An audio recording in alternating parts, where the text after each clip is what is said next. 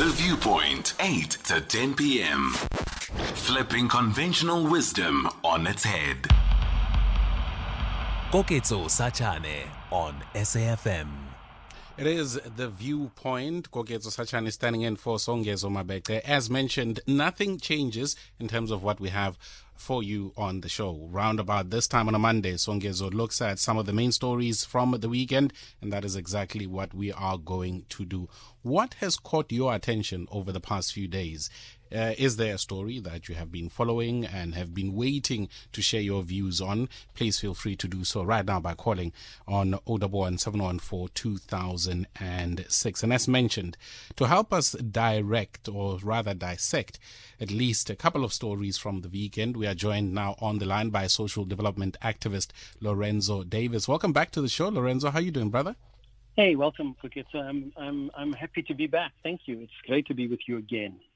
Thank you very much for making time. So much has been happening, uh, Lorenzo, and I know part of it uh, Mm. you have been writing on. And as I was sitting with the team, just trying to figure out which which area does one focus on, there is so much from last week bleeding into the weekend into today. And I've got a couple of points uh, that I want to touch on, and I'm sure you've got a few of your own. But as a start, I found something quite. Um, amusing because also looking at social media, what has been happening on social media and what has also been discussed over the past uh, couple of, of days at least, we know that as a country, we sit and wait for President Cyril Ramaphosa uh, to, to act on the back of the SIU investigation into digital vibes. And the assumption being made is that we will see the back of uh, Minister Zweli Mkhize, which in turn has led to quite a long conversation around a possible cabinet reshuffle. And the, the president last week, when he was out and about in Johannesburg, when he was asked a question by a journalist, his response was, Watch this space. Are you watching the space, Lorenzo? What do you make of this debate? Yeah, absolutely. I think the whole country is watching this space. The president is known for playing a very, very, very long game. I would hate to play golf with the president. Uh, he certainly takes his time. And, um, and, and part of the challenge in the country right now is that there is a sense of urgency that has gripped our democracy to bring it onto an even keel. And I think the president is at this stage probably misreading it but he does have a steady hand. Uh, I must give him that. And his contemplation about a cabinet reshuffle has been on the cards for about two months now, uh, since it's pop- it popped into the, the media space. But, but I do think the president is seriously considering some very major changes. The only danger, and, and this is the risk to the country, is that he does too little and too late. A- and we know that within the the colossus of the ANC, th- there is a fraternity of deep loyalty to each other. And uh, we mustn't underestimate how complex this particular reshuffle is going to be for the president. Yeah, and on that, and we'll get to uh, Lorenzo, those who have put their their hands up, um, who have volunteered to step into the cabinet. But going back to what you mentioned about the president having a steady hand and the fact that he does take his time, while in some instances there is merit in one taking time, consulting, whatever it is that you're doing when you're taking your time. But the reality is, with all the challenges that the country faces, particularly looking at what has happened over the past two weeks with the unrest, with uh, COVID 19, of course, going into uh, the third wave, there isn't time to have the steady hand. Yeah, I, I- think you're, you're absolutely correct. I think that I fear that the president is either ill-advised at this stage or is not reading the situation correctly. You know, I think back to around 1985, 86 in this country when we had the state of emergency. Uh, we had a, a man called P.W. Botha who was president of the country then, and he just he just balked. He would not release Nelson Mandela unless President Mandela agreed to his terms. He was adamant on his ways, and he misread the country, and eventually had a stroke in '89. Uh, and uh, you know, F.W. de Klerk came in as president. He was basically removed from power. I, I think the president is facing some very, very real risks here. Um, he, he must not, he must not go slow uh, for the sake of caution. He must go slow for the sake of correctness. And mm-hmm. that correctness now calls on him to be fairly urgent with some fairly drastic changes he needs to make to his executive leadership. We're in conversation with social development activist Lorenzo Davids, looking at some of the uh, top stories from the weekend. And of course, there is the debate around cabinet reshuffle or not. Your views on this? 011714 2006. You can join the conversation with Lorenzo. And Lorenzo, speaking of those who have put their hand up, I mean, I saw on Twitter at least Ryk Neethling, our our former champions um, swimmer, putting his hand up and saying, you know, I, I can do sport. Uh, Zakes Bantwini, South African artist, saying arts and culture. And then we saw um, the leader of the Democratic Alliance, uh, John Steenhuisen, also saying, hey, I'm prepared to serve. What do you make of specifically uh, John Steenhuisen? Because I suppose the argument that he's presenting is uh, it's a mess and I can help, so look outside of the ANC because it's the ANC that's the problem as far as he's concerned.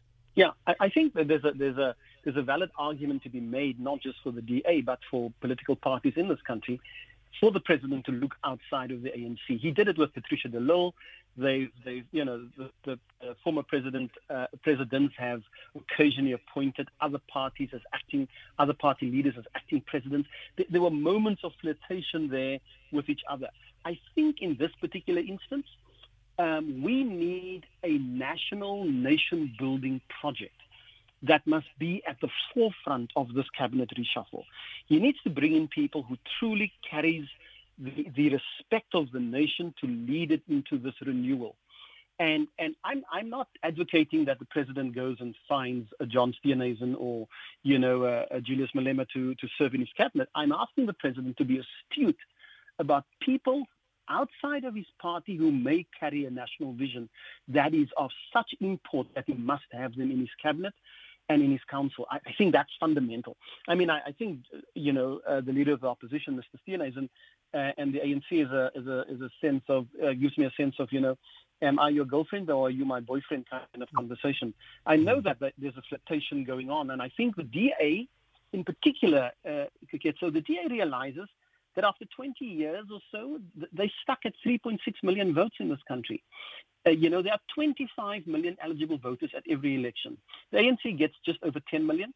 The DA has, has peaked at 3.6 million. Uh, you know, uh, 10, 15 years later, um, uh, they, are not growing beyond that. The EFF is stuck at a 1.8 million voters after 10 years.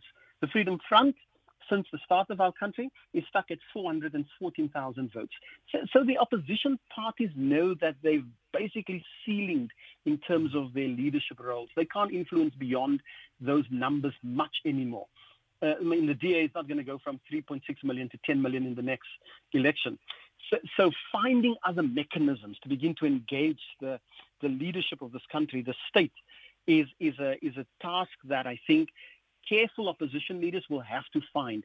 I, I think that um, we, we have a sense of desperation in this country. And I, I am wishing the president well in his dialogues around who carries the mantle of national statehood in their mm. person that he needs to, to have around him. I think we've had too many people who have disappointed us as leaders in this country. Um, and I think right now the president has to make some serious decisions. But it mustn't be for the sake of, you know, a DA or a good party or Patricia de Lille or, you know, a, a, a, a Freedom Front or whoever. It has to be people with significant reputation that understands how to build a nation.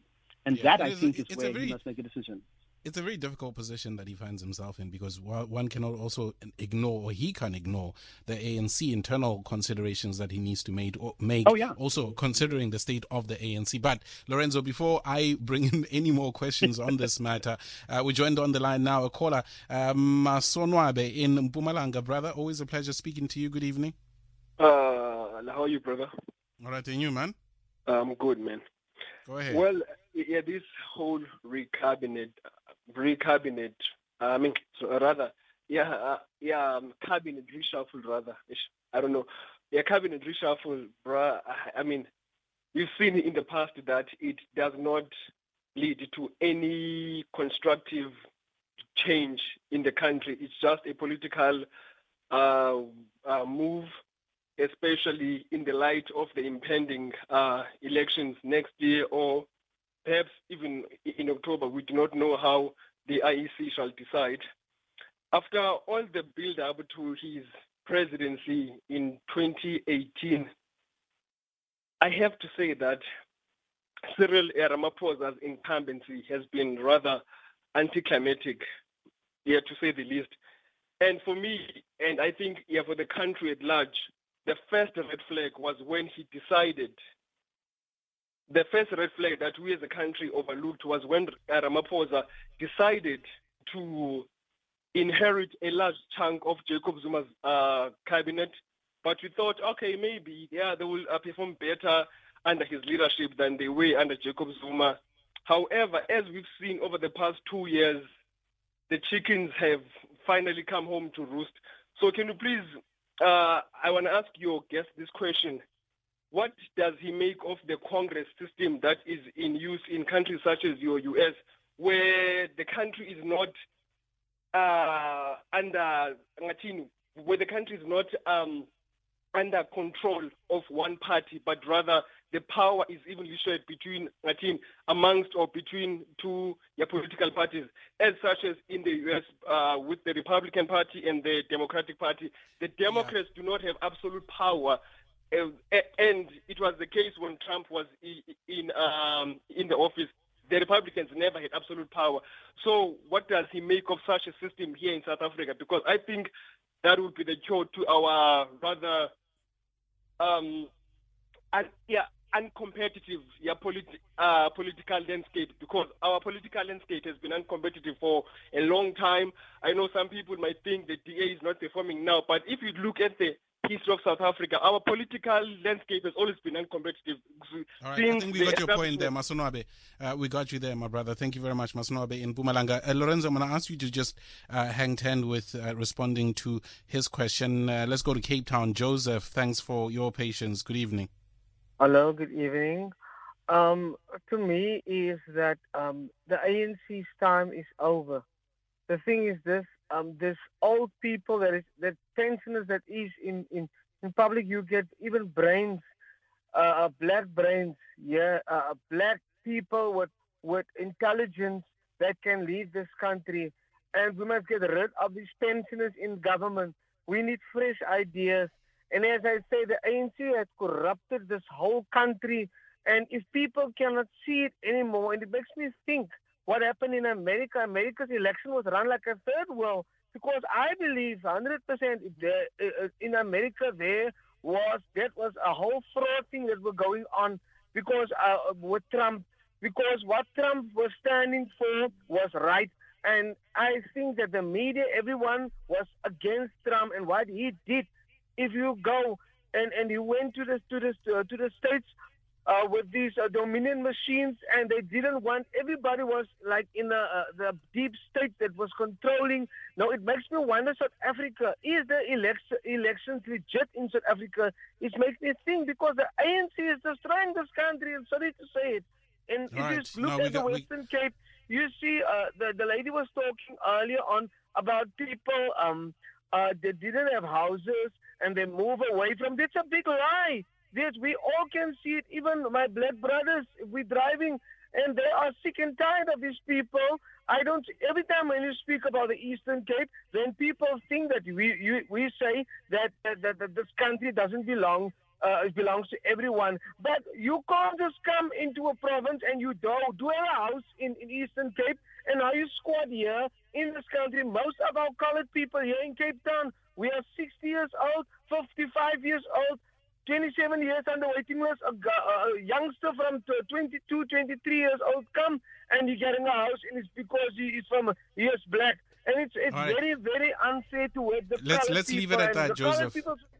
Joseph, yeah, I think I think we, we, we got your point then. And Lorenzo, I'm gonna ask that we segue from the conversation into Phoenix, and I tell you why. Listening to the views that that Joseph has expressed, right? Particularly, uh, you know, the whole uh, migrants from the Eastern Cape and the, the idea that people are taking over people's um, houses on the waiting list and that dynamic and the racial tension that exists where that is concerned, where services are concerned. I'm going to need you to respond to the point that um, Masonwabe has raised, but also going to Joseph, what he says, so that we can move into the situation out in Phoenix.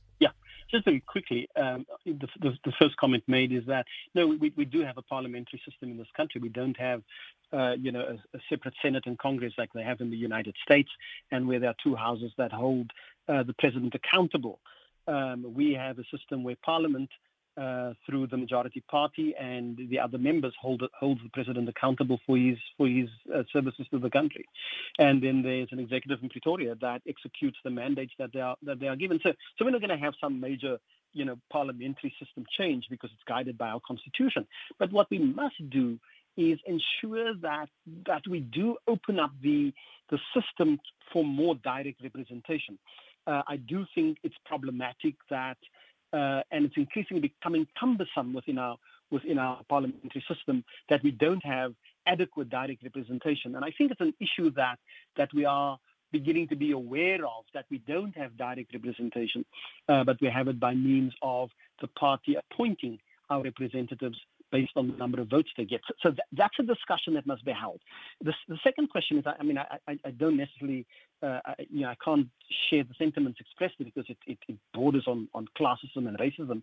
But, but I do want to say that anybody can live in this country wherever they want to. Everybody has a right to live where they want to. What we need to do is ensure that people have a, an access to rights in this country that, that is dynamic and bold and brave and that there's an engagement. Our biggest problem that we have, and this is uh, comes out of the ANC's policy document, the policy conference in 2017 already, where it was raised that there isn't a robust dialogue on rights in industry. There isn't. There's there's a, there's an ascendancy to um, you know the, the the Bill of Rights, the South African Human Rights Commission, and and we use those words, but a vibrant embracing of rights dialogue is very absent within our national system, within the national conversation. So, in my first point, uh, was we, we need leaders with a sense of statehood that will embrace how to build a nation. And the second major thing that I think picked up from this weekend's stories that has emerged is that we do need a rights dialogue that is robust in this country, that's fearless, um, and that, that, that, that hides behind the constitution of this country. It has no other place of safety other than the Constitution.